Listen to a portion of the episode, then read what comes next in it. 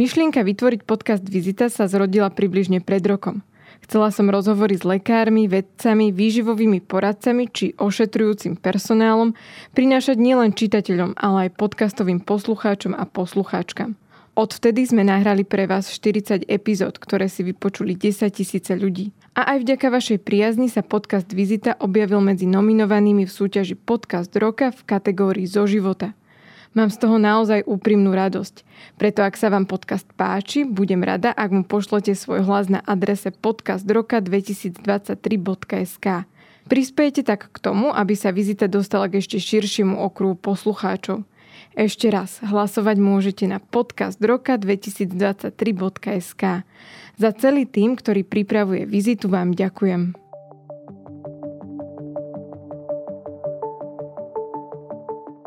Cítite bolesť, ako keby vám niekto vrtal do kosti, v žilách vám bublalo alebo vám pod kožou liezli červy.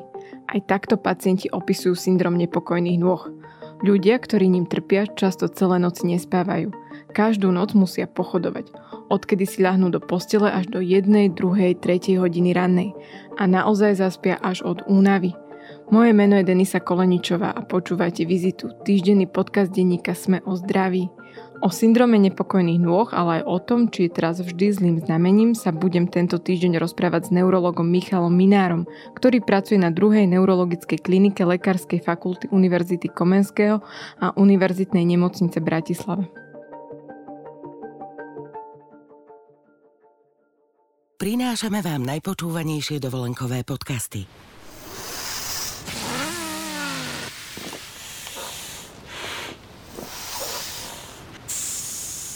Celý rozhovor dvoch odfukovacích nafukovačiek na pláži si môžete vypočuť na svojej dovolenke. Na dovolenka.zme.sk nájdete poznávacie aj pobytové zájazdy, z ktorých si pre seba vyberiete ten najlepší. dovolenka.zme.sk.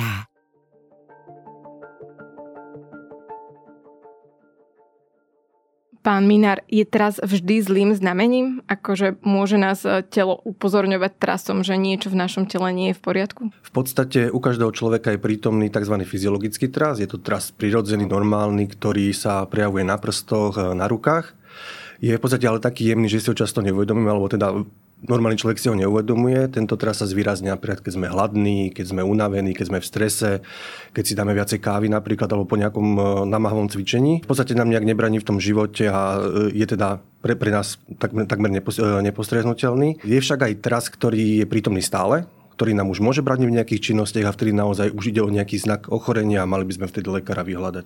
Je vždy ale dôležité uvedomovať si, že ako vyzeral ten môj deň, napríklad, že či som mala veľa stresových situácií a môžu sa mi preto klepať ruky, alebo či som mala 2 tréningy a je to dané fyzickou aktivitou, alebo ak sa po tréningu trasiem, tak to je zlé, že to by sa nemalo deť. Samozrejme ide o intenzitu toho cvičenia. Ak som cvičil, ja neviem, rok stále rovnako a netriasol som sa a zrazu jeden deň sa z toho trasiem, tak sa niečo asi deje. Ale ako keď mám naozaj normálne tempo alebo normálnu intenzitu tréningu a raz to preženiem a potom sa mi trasú nohy, tak si myslím, že logicky si človek uvedomí, že asi to je z toho, že to prehnal a to isté je so stresom, keď človek má stále stres, samozrejme, v práci, ale keď sa nakopia nejaké situácie, ktoré nám naozaj robia veľké emočné vypätie a do toho si dáme 3. kávu a 15. s prepáčením cigaretu, tak zase nebude prekvapenie, že sa nám tie ruky budú triasť. Ale naozaj sú to len okamihy alebo len obdobie toho dňa, kedy sa trasú a nie je to teda znak choroby. Ale ak ten tras je odtedy, ako sa zobudíme, až keď ideme spať a ten tras nám začína vadiť pri nejakých bežných činnostiach, hlavne pri nejakej jemnej činnosti, tak tedy naozaj toho lekára treba vyhľadať. To je podľa mňa moja ďalšia otázka, že aké sú príznaky trasu, ak sa dajú nejako rozlíšiť? V podstate tras samotný je príznak, Je to vlastne taký rytmický pohyb väčšinou nejaké časti končatín alebo časti tela a dôležité, že pacient ho nevie ovládať, nevie ho stlmiť. Môže sa vyskytovať teda počas toho celého dňa, v spánku väčšinou vymizne. A naozaj, ak je ten tras intenzívny, tak začína tomu pacientovi prekážať v tých bežných aktivitách. Takže to je vlastne to, čo pacienta privedie k lekárovi. Bude tak výrazný, že mu to vadí nejak esteticky, že vadí mu, že sa v reštaurácii na neho pozerajú, ako sa mu tie ruky trasú, alebo naozaj už nevie robiť niečo, čo predtým vedel robiť. Môže byť také, že pacient sa nevie podpísať a v banke mu už napríklad neuznajú podpis. Takže to sú naozaj také veci, ktoré ho v bežnom živote veľmi obmedzujú. No a platí teda aj pri trase, že prichádzame k lekárovi, až keď nás to nejako obmedzuje, alebo keď je to veľmi výrazné? To závisí samozrejme od pacienta, od jedinca. Niektorý príde naozaj, keď sa mu roztrasú nohy po cvičení a už je panika, že teda smrteľné ochorenie na mňa číha. To je môj partner. A sú ľudia, ktorí naozaj prídu, až keď sa nevedia nájsť, napiť, lebo veci povedali, veď to ide s vekom, tak čo by som chodil k lekárovi. Že naozaj to je od pacienta k pacientovi, ale až keď tomu pacientovi vadí, tak vtedy naozaj sa stáva pacientom a hľadá lekára. A sú nejaké končatiny, na ktorých je ten počiatočný tras, keď začína výraznejší? Veľká väčšina trasov začína na prstoch a na rukách. V podstate začína tam, kde je to najďalej od tela, čiže na tých koncových častiach, čiže ruky, prsty sú najčastejšie, bývajú postihnuté aj dolné končatiny, môže sa triasť hlava, ale sú ojedinelé prípady, kedy sa trasú iba hlasivky alebo napríklad mäkké podnebie, ale to sú naozaj raritné prípady, čiže väčšinou to začína na tých rukách. A kedy to nastáva, že sa trasú napríklad hlasivky alebo podnebie? To sú ojedinelé prípady, podnebie sa je naozaj promile pacientov alebo ľudí na zemi. Je to v podstate len pri poškodení určitej časti mozgu, naozaj to preniesie len na tie svaly mäkkého podnebia, veľmi zriedkavé. Ja som to v živote nevidel za svoju históriu, ale hlasivky sa môžu triasť buď ako súčasť nejakého iného ochorenia, alebo je to v podstate len taký izolovaný tras hlasiviek, kde vlastne je chorobné napätie tých svalov, ktoré napínajú hlasivkové väzy a vlastne pacient pri tom, ako chce rozprávať, tak sa mu tie hlasivky rozochvejú a vlastne ten hlas je traslavý. Platí, že ak mi začína tras na pravej ruke, bude aj na ľavej? Že je to symetrické? Práve, že teraz nebýva symetricky vždy a je to pre nás veľmi nápomocné, lebo podľa toho vieme odlíšiť, o aký typ trasu sa jedná. Napríklad je také časté ochorenie esenciálny tras, ktoré sa prejavuje len trasom a to býva často na obidvoch končatinách a väčšinou aj symetrické, vpravo aj vľavo. A na druhej strane Parkinsonová choroba takmer na 100% vzniká na jednej strane, buď na ľavej strane, alebo na pravej strane. A počas celého ochorenia je stále ten tras asymetrický, že stále si drží tú jednu stranu, stále je to výraznejšie. Takže lekára zaujíma aj, že či je to ľava alebo pravá strana. Lekára zaujíma všetko, ale určite zaujíma symetria.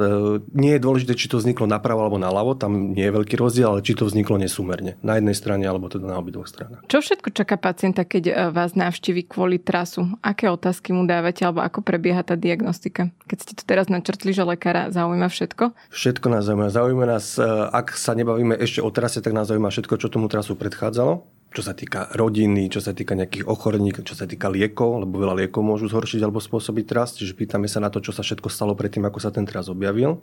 Veľmi nás zaujíma, kedy sa ten tras objavil, čiže ako dlho trvá a hlavne čo tomu predchádzalo, ako ten tras vznikol, či vznikol rýchlo, náhle, alebo sa to postupne celý život vyvíjalo. Čiže je tam veľa otázok, ktorými vlastne pacienta obťažujeme, lebo prečo sa pýtame takéto otázky, keď sa zatiaľ netýkajú trasu, ale naozaj treba vedieť veľa vecí, lebo tras je najčastejší príznak, čo sa týka pohybových ochorení, kde patrí napríklad aj Parkinsonová choroba, ale aj to delenie nie je úplne jednoduché tých trasov, aj tá klasifikácia, také oficiálne rozdelenie tých trasov stále je také rozporúplné, čiže naozaj my potrebujeme vedieť najviac informácií, aby sme tomu pacientovi vedeli povedať, aký má typ trasu. Jasné, že jeho nemusí zaujímať nejaká konkrétna diagnóza s kódom, ale rôzne typy trasu sa rôzne liečia. Čiže naozaj my potrebujeme vedieť, aký typ trasu ide, aby sme vedeli vhodne zvoliť tú terapiu. Napokon sa pýtame, aký ten tras je alebo v akej situácii sa vyskytuje. Niektorý tras sa vyskytuje, keď je končatina uvoľnená, napríklad pri Parkinsonovej chorobe. Zas pri tom esenciálnom trase sú končatiny roztrasené, keď sú v nejakej polohe alebo keď niečo robíme. Čiže to sú vlastne otázky, ktoré nám pomôžu približiť sa k tej diagnóze. Veľmi dôležitá otázka, veľmi háklivá, veľmi nepríjemná pre pacientov je, ako vplýva alkohol na tras. Naozaj je toto také nepríjemné. Je to nepríjemné, ja mám pocit, že keď sa to pýtam, tak na Slovensku 0% ľudí pije alkohol, nikto nepije, všetci sú zarytí abstinenti. Čiže keď sa pýtate pekne opatrne, že keď si dáte na Silvestra nejaký teda pohárik alebo na narodeniny, že či sa ten tras zmení, tak nám to vie veľmi pomôcť, lebo sú typy trasu, ktoré sa po trase naozaj po alkohole naozaj až vytratia, že naozaj to vie zabrať. Samozrejme, že neodporúčame alkohol ako liečbu, ale v diagnostike nám to pomôže, áno, tak tento pacient má dobrý efekt alkoholu, tak to bude asi skôr esenciálny tras napríklad. Čiže keď sa opýtame opatrne, tak aj táto palčivá otázka nám môže teda pomôcť a pýtame sa vlastne na to, aký ten tras má dopad na jeho bežné aktivity. Či sa zhoršuje v strese, či sa zlepšuje v nejakom pokojnom prostredí, či sa zlepší v nejakej určitej polohe. Takže naozaj to vyšetrenie alebo to samotné odobranie anamnézy môže trvať 15-20 minút a potom sa ešte na ňo ďalších 10 minút pozeráme, v akých situáciách sa trasie a ak si nevieme rady, tak sú špeciálne vyšetrenia elektrofyziologické, kde ho oblepíme elektrodami a zistíme, v akých situáciách ten tras je najvýraznejší a to nám zase pomôže v tej diagnostike. Takže naozaj to môže trvať až pol hodinu, hodinu, celé to vyšetrenie. Toto nebude otázka úplne o trase, ale keď ste spomenuli ten alkohol, tak mňa by len zaujímalo, že či aj vy pozorujete pri alkohole, že si mnohí ľudia neuvedomujú, aké rôzne vplyvy môže mať na naše telo. Že ako ste vy spomínali práve súvislosť s trasom, alebo aj čo sa týka úzkosti, na to sú tiež štúdie, že alkohol môže zvyšovať úzkosť a že rôzni ľudia môžu mať stavy úzkosti alebo také tie panic ataky práve kvôli pitiu alkoholu alebo práve v týchto stavoch. Máte pocit, že stále o tom tak akože málo hovoríme a ľudia si to nechcú pripustiť, že by to naozaj mohlo byť aj týmto spôsobené? Skôr tá druhá vec bude pravda, lebo hovorí sa o tom dosť často, len sa to zle počúva a človek si to nechce pripustiť, lebo je logické, že keď vidím, že čím viac pijem toho alkoholu, tým je v podstate dlhodobo horšie, tak zas zdravý rozum povie, že asi to bude spôsobené tým alkoholom, lebo naozaj tam je zapojený kortizol, rôzne teda dráhy, nechcem ísť do detailov, ale naozaj to telo si pýta potom ten alkohol a vlastne keď nedostanete a stále väčšie množstvo toho alkoholu, tak jasné, že to telo bude nešťastné v podstate a potom bude trpiť depresiami, úzkosťami a sa to celé tak zacyklí, čiže vlastne ten pacient hľadá alebo ten človek hľadá potom väčšie množstvo alkoholu a stále mu je horšie v podstate.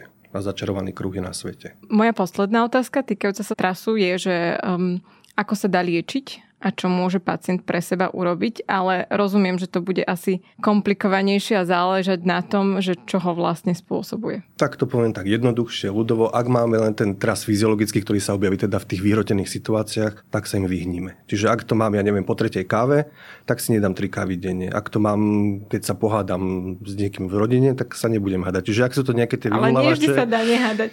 Tak sa budem triasť. Čiže ak sa chcem vyverovať tomu trasu, tak sa musím verovať tým situáciám, ktoré to spúšťajú. Ak je ten tras už chorobný, tak samozrejme na to sú špeciálne lieky. Každý typ trasu sa liečí inými tabletkami, parkinsonskými liekmi, s dopaminovým účinkom, ten esenciálny, takými liekmi, ktoré tlmia nervový systém. Snažíme sa pomeniť, ak nefungujú náhodou, ale sú teraz možnosti, ak by náhodou tá medikamentozná tabletková liečba nezabrela, dá sa píchať lokálne botulotoxín napríklad do tých svalov, ktoré sú najviac zapojené do toho trasu.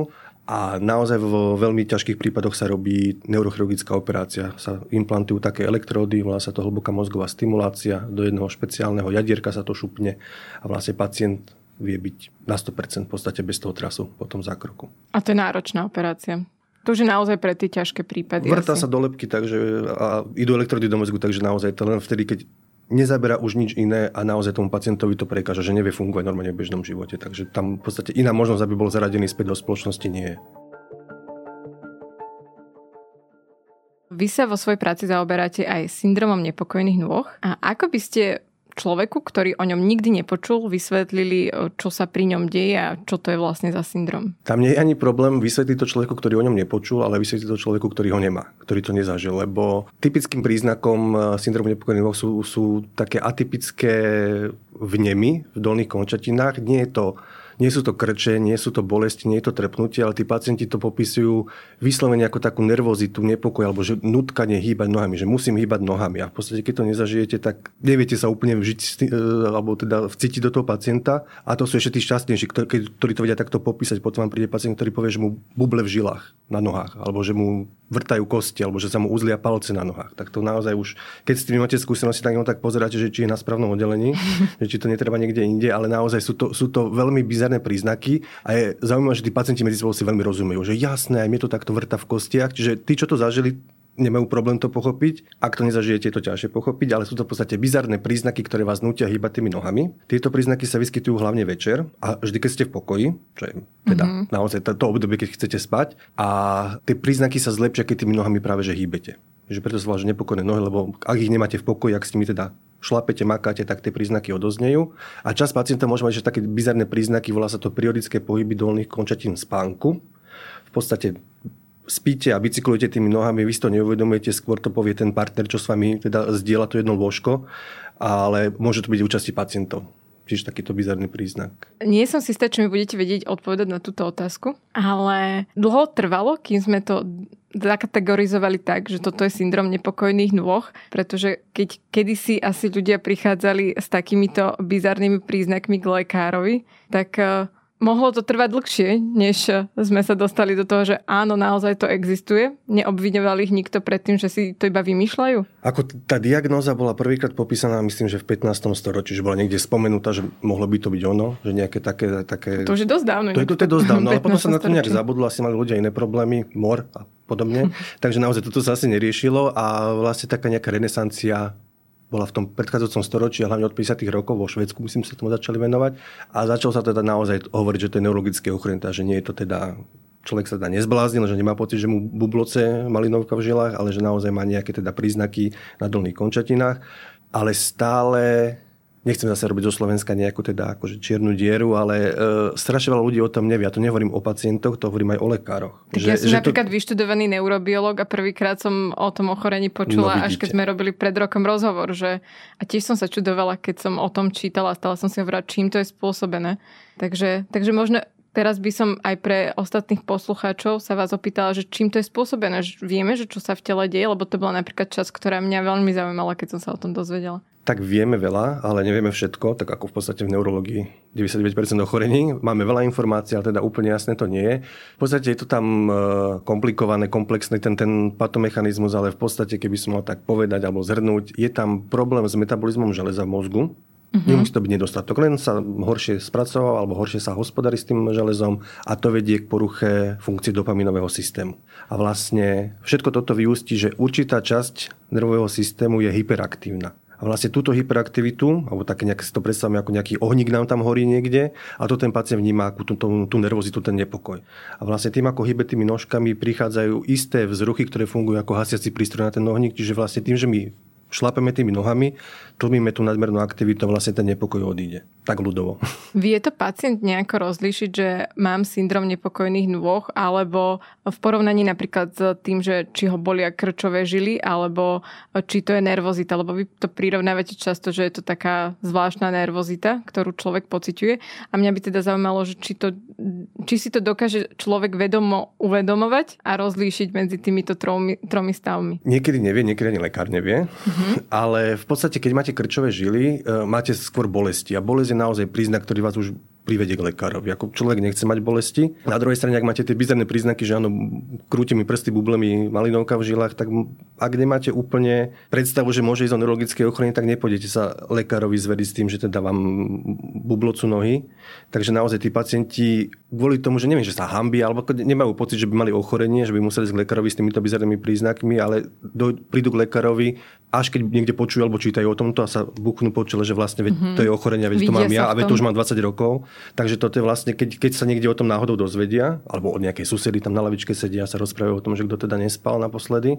A to je tretia vec, ktorá ich dovedie lekárovi, ak tam už je naozaj nespavosť. Čiže ak naozaj tie príznaky sú také silné, že pacient nespí, tak nespavosť vás privedie k lekárovi. Je teda syndrom nepokojných nôh aj poruchou spánku? Určite je poruchou spánku, aj vlastne zaradené v klasifikácii spánkových poruch, ale predstavte si, že vtedy, keď si lahnete do postele, chcete si teda vlastne natiahnuť tie labky, chcete mať pokoj, chcete zaspať a a vtedy vám tam začne vrtať. Takže naozaj to, že vy máte tie nepríjemné pocity, vám predlžuje dobu zaspávania. To je nočná mora. Pacienti sú takí, že musia odísť z postele, musia pochodovať po byte hodinu, dve, až kým naozaj od únavy nezaspia. Aj to nemusí byť úplne super. Čiže veľký problém je so zaspávaním.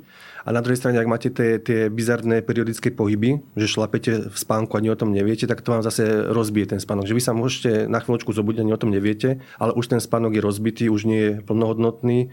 Ráno sa zobudíte úplne zase rozbitý a celý deň ste unavení, neviete sa sústrediť na prácu, ste podráždení, hádate sa doma. Čiže má to taký naozaj aj na ten celý deň vplyv a ak máte dlhodobú nespavosť z hociakej príčiny, aj keď sú to nepokojné nohy, tak sa zvyšuje riziko aj úzkosti, aj depresie, ale dokonca aj kardiovaskulárnych ochorení, čiže vlastne to môže mať až smrteľný dopad na vás, s prepáčením. Čiže naozaj, ak dlho sa nelieči ten syndrom nepokojných nôh, dlhodobá nespavosť môže viesť k veľmi ťažkým zdravotným komplikáciám. Ja som mala nejaké obdobie nespavosti a bolo to strašné, to bolo jedno z najhorších období v mojom živote.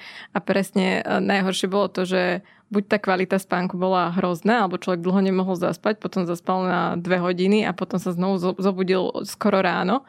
A najhoršie je, že vy do seba väčšinou lejete kofeín, aby ste dokázali lepšie fungovať. Ale zase sa to vlastne celé zhoršuje, pretože máte viac úzkostné pocity práve z toho kofeínu a že to častokrát nespavosť je taký začarovaný kruh, že človek nevie, ako si má pomôcť, teda pokiaľ nevyhľadá lekára, ktorý by mu poradil, ale že dlho to trvá. Jasno, je teraz taký teda problém s tou nespavosťou, ale veľmi je dôležité zistiť, čo je príčina tej nespavosti. Lebo práve sa môže stať, že vy buď zle poviete tomu lekárovi, alebo lekár nemá úplne vedomosť o nepokojných nohách a dá vám lieky na nespavosť, ktoré môžu ale paradoxne tie príznaky zhoršiť a ešte aj tú nespavosť zhoršiť. Sú napríklad antidepresíva. Antidepresíva vlastne pôsobia na podklade serotonínu.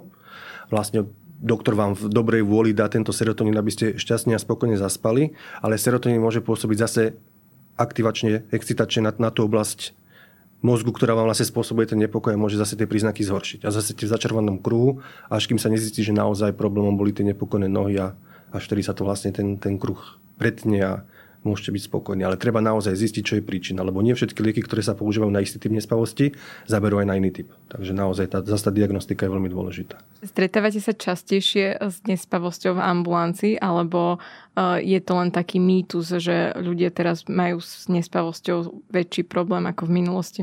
S nespavosťou sa stretávam v ambulancii, doma, v hypermarkete, všade. Všetci majú teraz nespavosť. Je to asi naozaj civilizačné ochorenie.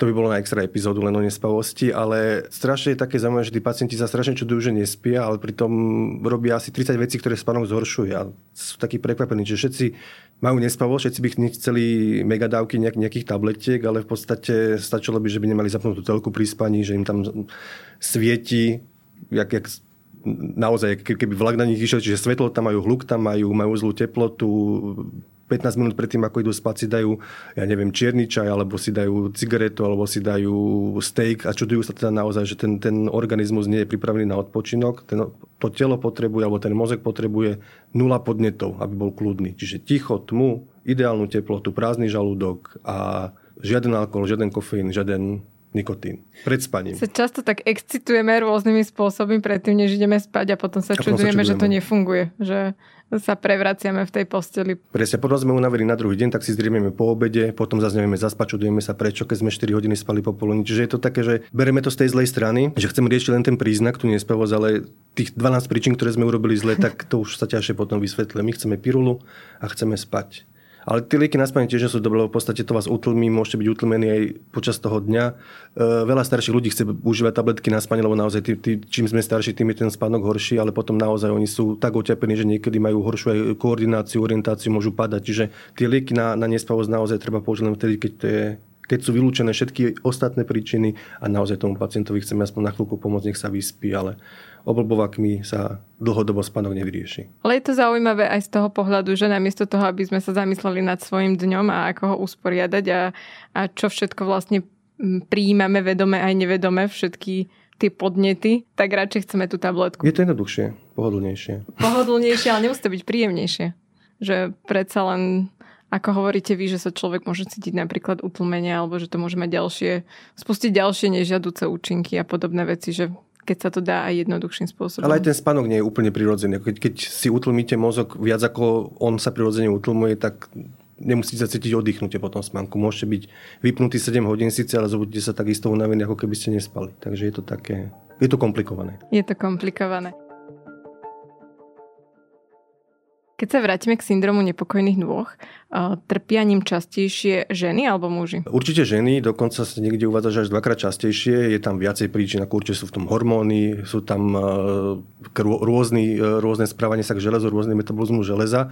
Ale v podstate, čo je také zaujímavé, bolo zistenie, že keď si zoberiete ženy, ktoré nikdy nerodili, tak majú rovnako často výskyt ako muži rovnakého veku. Teda dá sa povedať, že je to po pôrode? Čím viacej pôrodov tá žena mala, tým mala väčšiu šancu, že dostane ten syndrom nepokojných nôh, lebo tak tam naozaj hormonálne aj tie hormóny sa rozbijú, ale aj to železo. To železo vlastne to babetko si zoberie, čiže naozaj tá žena každým porodom dostáva v podstate ako keby chudokrvnosť, takže ak má na to nejakú predispozíciu, tak to naozaj môže schytať. A ak má žena po pôrode syndrom nepokojných nôh, je tam aj väčšia pravdepodobnosť, že prejde sám? Ak sa objaví po pôrode, alebo ak pretrváva po pôrode. Lebo sú ženy, ktoré majú naozaj len ten syndrom nepokojných nôh len v 3. trimestri tehotenstva, druhý, tretí deň ako porodia vymizne na dobro. Môže sa objaviť v ďalšom tehotenstve, môže úplne vymiznúť, ale môže vlastne aj pretrvávať. Vtedy skôr asi ide o primárny syndrom, že má ho teda nejak vrodený, ale bol naštartovaný týmto tehotenstvom. Ale asi už neodoznie. Môže sa zlepšiť, môže byť chvíľku kľudný, môže sa potom zhorčiť zase v tom ďalšom tehotenstve,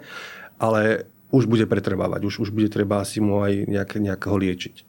Ale sú prípady, kedy sú to len vyslovene viazané na ten posledné obdobie toho tehotenstva a vtedy to naozaj ako šibnutím červeného prútika vymizne po pôrode. Ako sa v súčasnosti lieči syndrom nepokojných nôh? Ono závisí od intenzity príznakov. Ak máte naozaj ľahonké príznaky raz za mesiac, tak určite netreba užívať nejaké tabletky, treba sa zase vyvarovať veciam, ktoré ten syndrom môžu zhoršovať. Ak ten syndrom je naozaj taký silný, že to máte viackrát za týždeň, vadí vám to teda, baradí vám to v zaspaní, tak sú tabletky, ktoré buď sa používajú tabletky, ktoré fungujú na princípe dopamínu, alebo sa používajú lieky, ktoré tlmia nervový systém zo takých skupiny antiepileptik, ale sú obidva lieky sú bezpečné a dobre zaberajú a naozaj keď ten pacient vám príde zúfalý, nevyspatý, tak naozaj tá jedna tabletka večer pred spaním, ktorá cieľene pôsobí práve na ten syndrom nepokojných nôh, naozaj mu vie zachrániť život hlavne po tej psychickej stránke. Koľko z tých prípadov, ktoré navštívia vašu ambulanciu, patrí do tej skupiny menej vážnych a koľko do kategórie, že sú to už natoľko vážne prípady, že im odporúčate lieky? Neviem si ani spomenúť, kedy som mal taký menej vážny, že by vlastne som neindikoval nejakú liečbu. Oni väčšinou prídu, že naozaj už sú na tom zle a chcú niečo robiť s tým a naozaj, keď trafíte dobre tie lieky a oni sa nebránia teda naozaj tým tabletkám, tak prvý, druhý, tretí deň vedia byť úplne bez príznakov. Čiže je to, naozaj to funguje, len treba na to myslieť, že to môže byť toto ochorenie a treba zvoliť ten vhodný preparát. A v tých miernejších prípadoch môže pomôcť napríklad užívanie nejakých vitamínov? Vitamíny ani nie. Vitamíny nevidím dôvod, aké by fungovali. Ak je teda dokázaný nedostatok železa, tak určite treba dodávať železo do toho tela. Možno maximálne by som povedal, že kyselná listová B12, vitamín, ale opäť nie zbytočne. Ak mám normálne hladiny, to, že ja si schrúmem 3 ďalšie tabletky, nebude zo mňa super človek, ktorý nebude mať žiadne ochorenie. Ak mi chýba, treba to dohradiť, ale to sa dá zistiť z krvi. Čiže netreba to užívať len tak. A čo sa týka možno zmeny životosprávy, tam je zase tá kľúčová, lebo obezita napríklad je veľký rizikový faktor. Čiže tam by bolo dobré, možno sa pozrieť na tú obezitu, že ak teda sa nám zníži hmotnosť, by sme mohli mať aj nižšiu intenzitu tých príznakov. A sú látky, ktoré zhoršujú zase ten syndrom nepokojných nôh. Je to večerné pitie alkoholu, kofeínu a nikotín. Čiže zase, keď mám nepokojné nohy po írskej káve večer, tak si ju nedám. Takže tým sa vlastne vyvarujeme alkoholu a kofeínu. To by si dával írsku kávu večer? My ste boli prekvapená. Ja som aj googlila na internete, že čo si ľudia radia pri tomto syndrome, pretože sú rôzne diskusné fóra a jedna z rád bola užívať čaj, alebo teda piť čaj, medovku, harmanček alebo valerianu lekársku. Môže to pomôcť? Pitie čaju z týchto byliniek? Je to tak ako modrý koník, ale nič som nepovedal. Asi v tých ľahkých prípadoch môže. Ľahké prípady sú... A tak vidíte, že ani tam nie sú také raz za čas, ale naozaj, keď sú tie príznaky ľahké, všetky tieto bylinky teda pravdepodobne pôsobia utlmujúco, čiže ak mi ten organizmus utlmia mi aj tú horiacu oblasť nervového systému, ktorá mi spôsobuje nepokoj, ja to odoznie. Ale naozaj, ak mám ťažké príznaky, tak myslím, že nalievať sa medovkou pred spaním ani nepomôže, aj sa mi môže zhoršiť iný príznak, napríklad, že budem musieť chodiť často na záchod a to mi tiež ten spánok nejak nezlepší. Čiže sú tam určite pre a proti, ale ľahké prípady, ak to niekomu pomáha, určite to nebudem sa tomu brániť. A takisto to je s nejakými takými masážami a naťahovaním. V podstate, keď to niekomu pomáha, ja mu to neberiem. Ale naozaj, ak mám každý večer príznaky, tak si nemyslím, že to zvládnem tou masážou. Ľahké príznaky určite áno. Tu je len dôležité povedať, že veľmi silná fyzická aktivita večer môže zase zhoršiť tie príznaky. Čiže ak je niekto zvyknutý behať večer alebo cvičiť večer a má nepokojné nohy, tak to môže byť práve že zvýraznené týmto cvičením. Ale toto je tiež tajomná komnata a rád pred spaním, že často vidím, ako sa diskutujúci hádajú o tom, že či cvičiť pred spaním alebo necvičiť pred spaním, že či to môže mať ten účinok, že sa človek unaví natoľko, že potom ľahšie zaspí a iní zase hovoria, že mne to nepomáha, alebo naopak mám tu nabudenú inú chvíľku. Ja by som bola napríklad tiež tej druhej skupine, že ja sa po cvičení, keď cvičím večer, tak sa cítim taká excitovaná, že nemôžem zaspať, že neunaví ma to natoľko, naopak cítim tú bolesť svalov a potrebujem horúcu sprchu. Presne toto. Čiže vy máte tie svaly tak nabudené, že človek bez nepokojných nôh bude mať nejaký nepokoj, lebo budete si tam snažiť sa nájsť nejakú tú polohu, ale každému niečo iné robí dobre. Čiže ak som ja vypozoroval, že po cvičení sa mi zle spí, tak nebudem cvičiť večer. Ak sa niekto zaspí ako drevo, tak super, nech cvičí. Ak niekomu pomôže studená sprcha, super. Niekomu zase pomáha teplá sprcha. Niekto si zapne ventilátor na nepokojné nohy. Ale už len ten príjemný chlad, ten vánok mu pomôže. A často prídu aj pacienti s takýmito domácimi receptami už k nám ako prvýkrát a už majú nejaké svoje medikácie, ale nie vždy fungujú, nie vždy dlhodobo a vtedy potom prídu hľadať našu pomoc a tabletky. Ešte jedna bola otázka v diskusiách, a nie je to z modrého koníka, ale z diskusie na SME. A tam sa zase pacienti dohadovali, že či môže pomáhať natieranie nôh koňskou masťou. Koňská masť môže byť, myslím, že aj chladivá, aj hrejivá. Niekomu to bude robiť dobre, niekomu zle, niekomu teple, niekomu studené. Čiže môže. V podstate vy musíte zahasiť tú aktivitu. Čiže to, čo vám nohy upokojí, čo upokojí všetky nepríjemné vstupy do nervového systému, tak vám pomôže. Čiže ak niekomu pomôže, že si tú nohu ohreje, beriem to. Ak niekomu pomôže, že si ju ochladí, beriem to. Len treba trafiť asi ten typ konskej masti, aby si pacient urobil ešte horšie, ako mu je. Aby sme mali ten správny účinok, ktorý potrebujeme. Ale opäť, ja si myslím, že tieto všetky lokálne a neviem, že babské recepty, ale také tie dostupnejšie určite pomáhajú, lebo máme s tým skúsenosti, ale naozaj v tých ľahkých prípadoch. Tak človek skúša všetko, na čo natrafí, asi najprv, než navštívi lekára. Tak asi fungujeme vo všeobecnosti.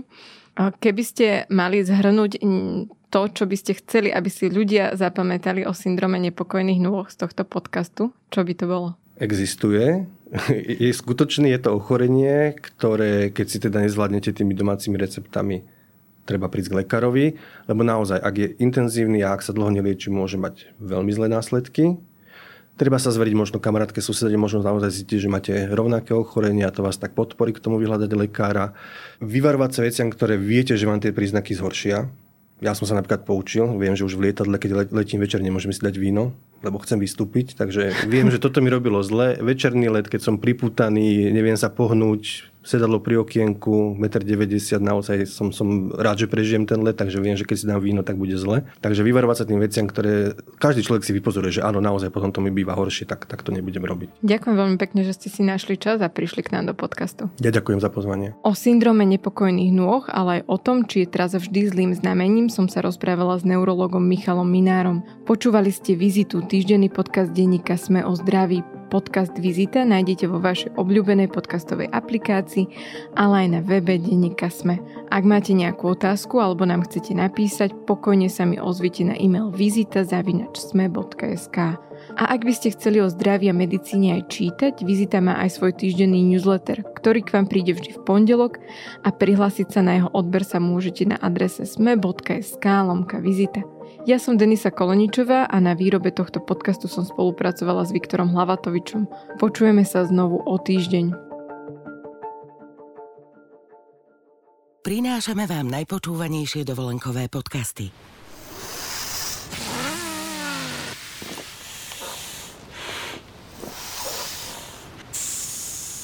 Celý rozhovor dvoch odfukovacích nafukovačiek na pláži si môžete vypočuť na svojej dovolenke.